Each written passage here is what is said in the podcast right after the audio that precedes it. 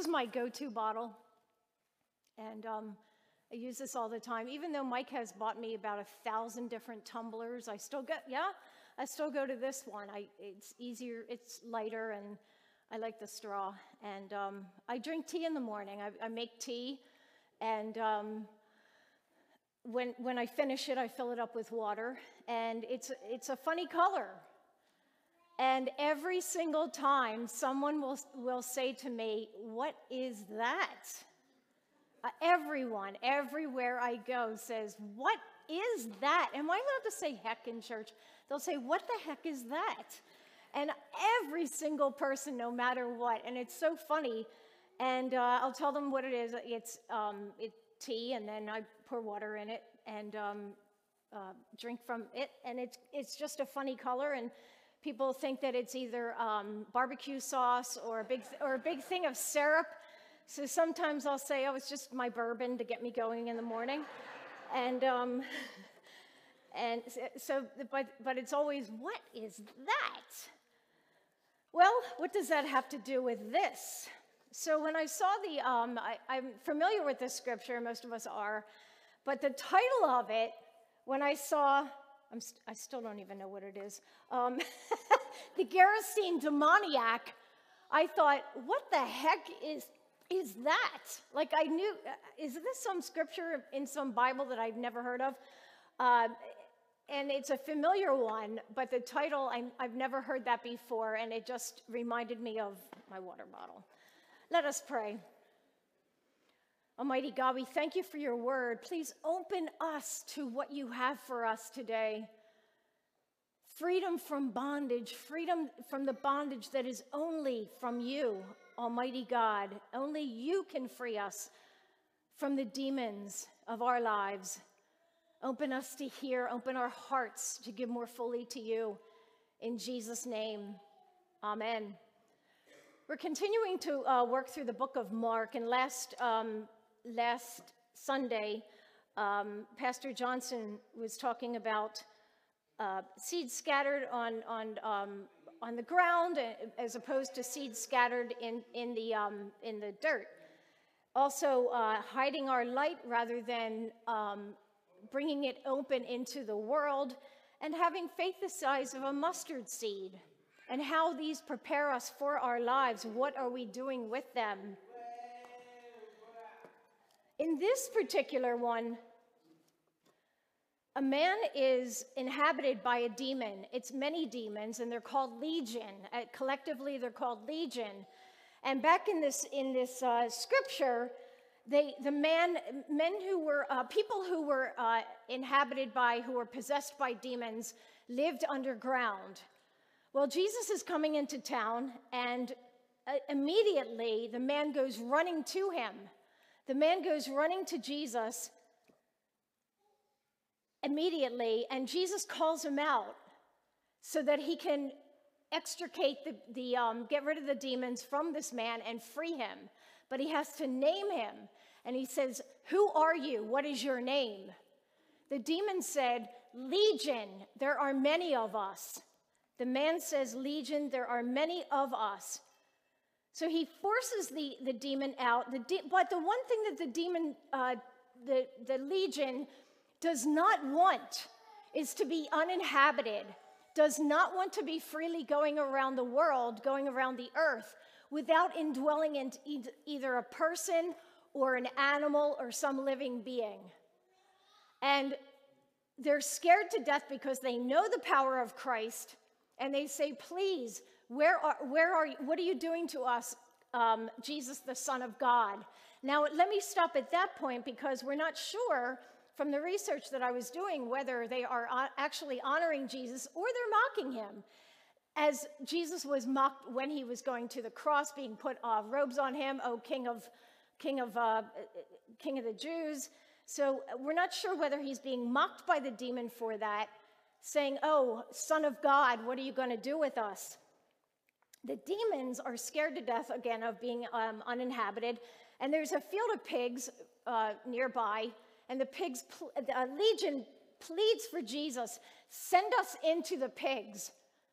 Why do they want to go into the pigs? so they can do more destruction, so that they are inhabiting another being, so that they continue their destruction on the earth. But what Legion doesn't know is that now the pigs are shaking and they freak out and they go over a cliff and they drown. Oops.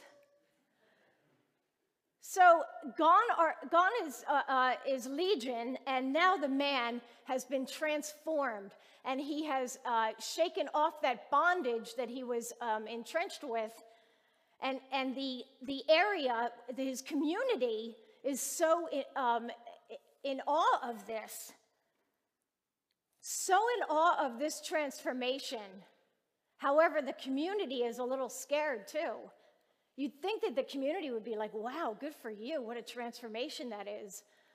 However, the community thinks, now I can see my own demon in me. Now I can see the things that are going on in my life that I need to address. And how many of us do that? How many of us will think, I don't want to face the sin in my life. I'm not sinning as, much, as bad as that guy over there.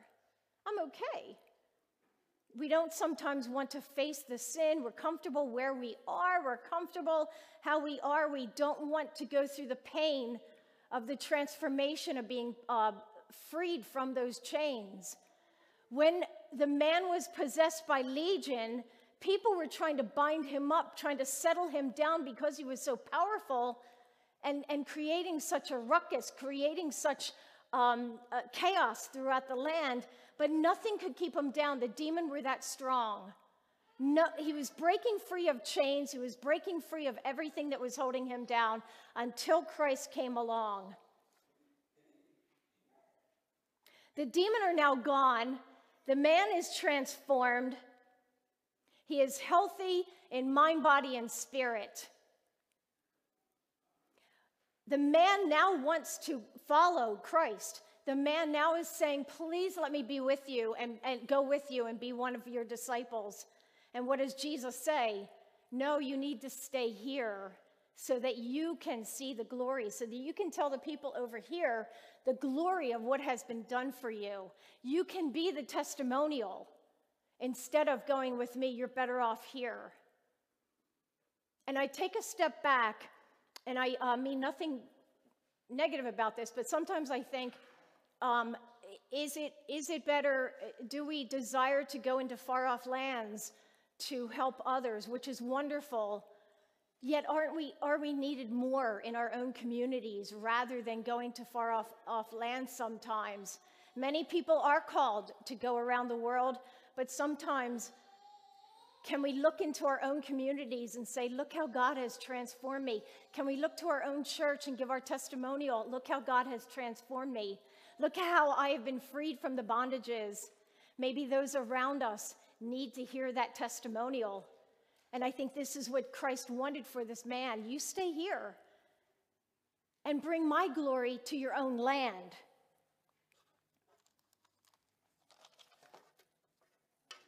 As we continue with this, we see that he is freed. We see that, that now the man is transformed. We see that Christ now wants him to bring glory to him in his own land. And what are we to do with it? What is keeping us back from having that full relationship, that full relationship with Jesus Christ? What is keeping us back? What is holding us in bondage? Is there, are there things in our lives that we are holding on to that we don't want to face? Can we get them driven out?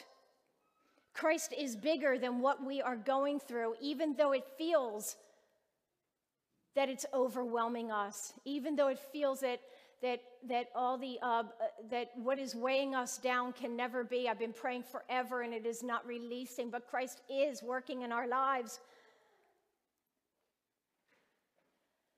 There really is an enemy in this world. And many times I've had discussions with other pastors um, throughout wherever I go. Um, uh, um, Johnson and I have gotten, Pastor Johnson and I have gotten into some discussions. And some of the feedback that I get from other people is Joanne, you're focusing too much on Satan. You're focusing too much on the enemy. But the enemy is real, and we know that. We can't, we can't ignore that there, is, that there is pain, that there is evil in this world. Look at Hamas. Look at, look at the unbelievable things uh, when, when I would hear about it on TV, when we hear about it on TV and we, and we uh, see what, what they were doing to babies and children, the reality of that. How is there not evil in this world? How is there not an enemy in this world that is trying to undermine God's children? We are constantly, we need to be on alert for those things that, that may be inhabiting us, that, that, that are undermining us when we are trying to do God's work. One of the first things um, when I became a Christian, I, I used to think, oh my gosh, my life is going to be easier now. I'm going to have joy all the time. And I'm uh, in the Catholic Church, we always had these uh, pictures of saints and they had halos and their, their hands were always uh, in prayer position and that's what i thought i'd be walking around like where's my halo? Why aren't i in the, like this all the time? Because i have christ in my life now. Why is it that i don't feel that way? I feel down. I feel overwhelmed. I'm crying all the time. What is going on? And what's going on is that when you when you, we are placing our faith in christ the enemy wants to undo that. The enemy wants to undermine. The enemy does not want your testimonial about the transforming grace of Christ. The enemy does not want us to give testimonials about Jesus Christ and how he has transformed and the light of the world that, that Christ overcomes that darkness. The enemy does not want that. He, he, and, and those who are not in Christ, those who are not in Christ, you, you almost think, well, they seem pretty happy because the enemy doesn't have to fight for them. Sadly, the enemy doesn't have to fight. He's already, they're, they're, and this is why we need to give our testimonial because there are many that don't know the joy of Christ. But we are being undermined. God is being undermined all the time. The reality of, of evil in this world, the reality of, of those um, maybe not possessed but like this, but our own, our own demons that we have in our lives. Maybe we um, have destructive habits. Maybe we are watching um, things that we shouldn't be watching. Maybe we are involved in things that we shouldn't be involved in. And to be, and we need to be freed of those things so we can give God the glory, so we can stay in our areas, we can go out into the world and spread that love, spread, spread what Christ wants us to uh, spread. So, but yes, I've been told you're giving too much credit to the enemy and you're not uh, talking enough about uh, focusing on Christ. I realize that there's the focus on Christ, but we still have to be alert. We, ha- we still have to face the reality of what goes on in this world. And when we turn on the TV for five minutes, we see what's going on in the world. There's no doubt about it. And then we think, where is God in this? Where is God in this? And the enemy seems to have the upper hand so many times. The enemy seems to have the upper hand so many times. But as children of God, we know that's not true. That in the end, it is not true. This, uh, the demoniac in this, um, in this story, in the scripture, seemed like nobody could, could uh, get him under control. He would break out of everything. And when the news tells us that that seems to be the way it is, it seems hopeless, but it's not because we have Christ.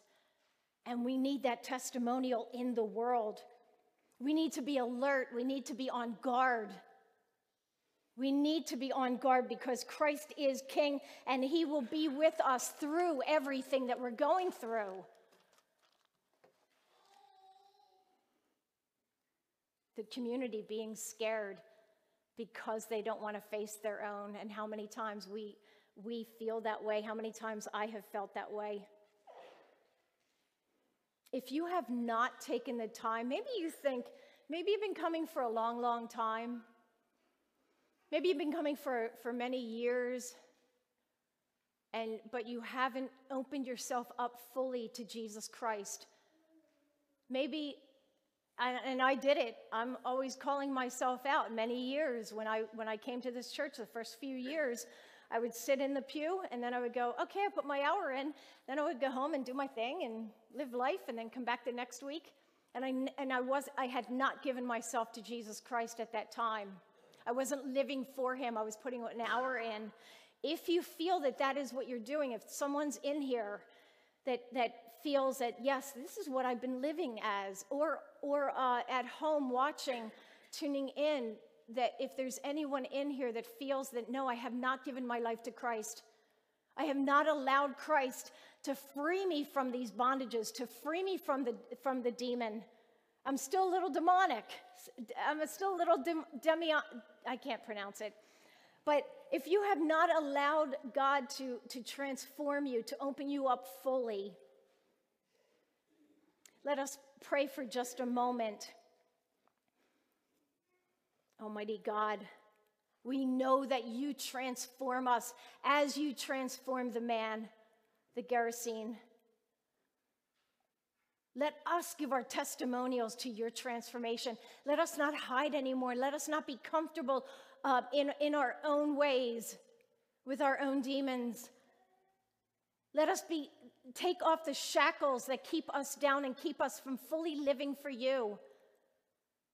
Let it be that others want to hear our testimonials. Let us be in our communities and through the world to spread through the world the transformation and to give you glory, Almighty God, that we can say, Yes, Jesus transformed me.